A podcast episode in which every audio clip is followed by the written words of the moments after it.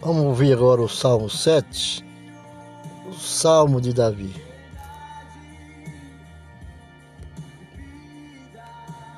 Salmo 7 Um salmo de Davi, uma solicitação de amparo Senhor meu Deus, em ti confio, salva-me de todos os que me perseguem, e livra-me. Provavelmente foi Davi quem escreveu este salmo canto quando Saul tentava matá-lo.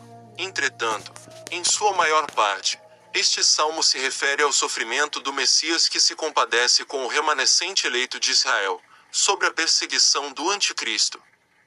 Penso que seria óbvio em todos estes salmos, escritos por Davi, que suas experiências pessoais, de caráter moral, eram inferiores à linguagem do salmo, portanto, é profético e sobre o Messias.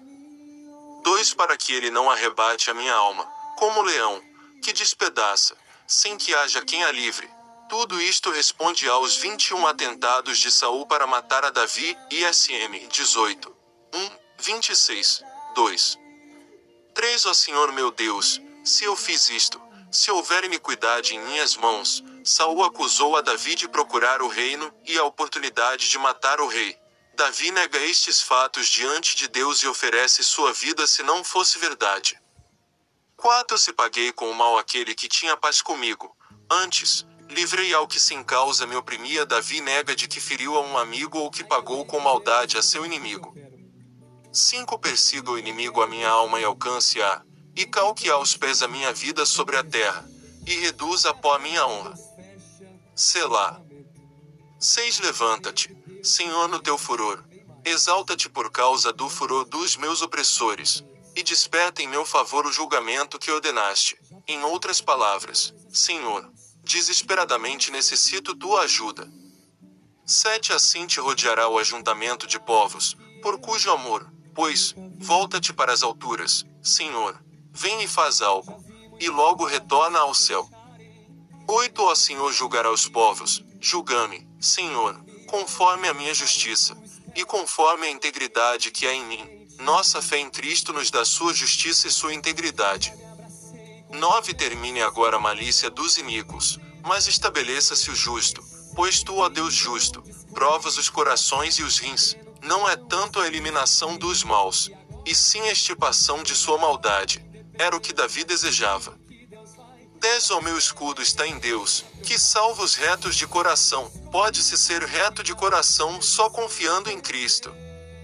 11 Deus é o que julga justamente, um Deus que está irado todos os dias contra o ímpio.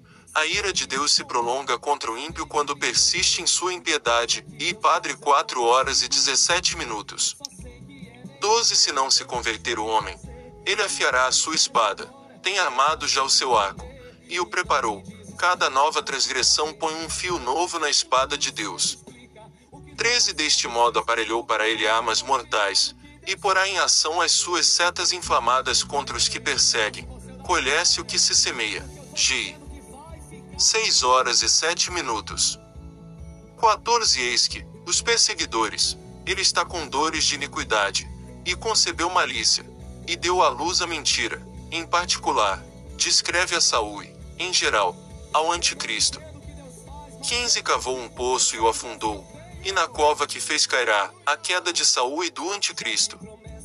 16 A sua malícia se tornará sobre a sua cabeça, e a sua violência descerá sobre a sua própria cabeça. Levou-se a cabo em Saul quando morreu lutando contra os filisteus, e se levará a cabo em particular quando o anticristo estará subjugado por Cristo na segunda vinda Eze. Capos 38, 39. 17 Eu louvarei ao Senhor segundo a sua justiça, e cantarei louvores ao nome do Senhor Altíssimo. A frase, o Altíssimo, no hebraico, é Hélio, o que significa, o possuidor do céu e a terra. O dispensador das bênçãos de Deus na terra. Um dos títulos do Messias é o Altíssimo, em toda a terra.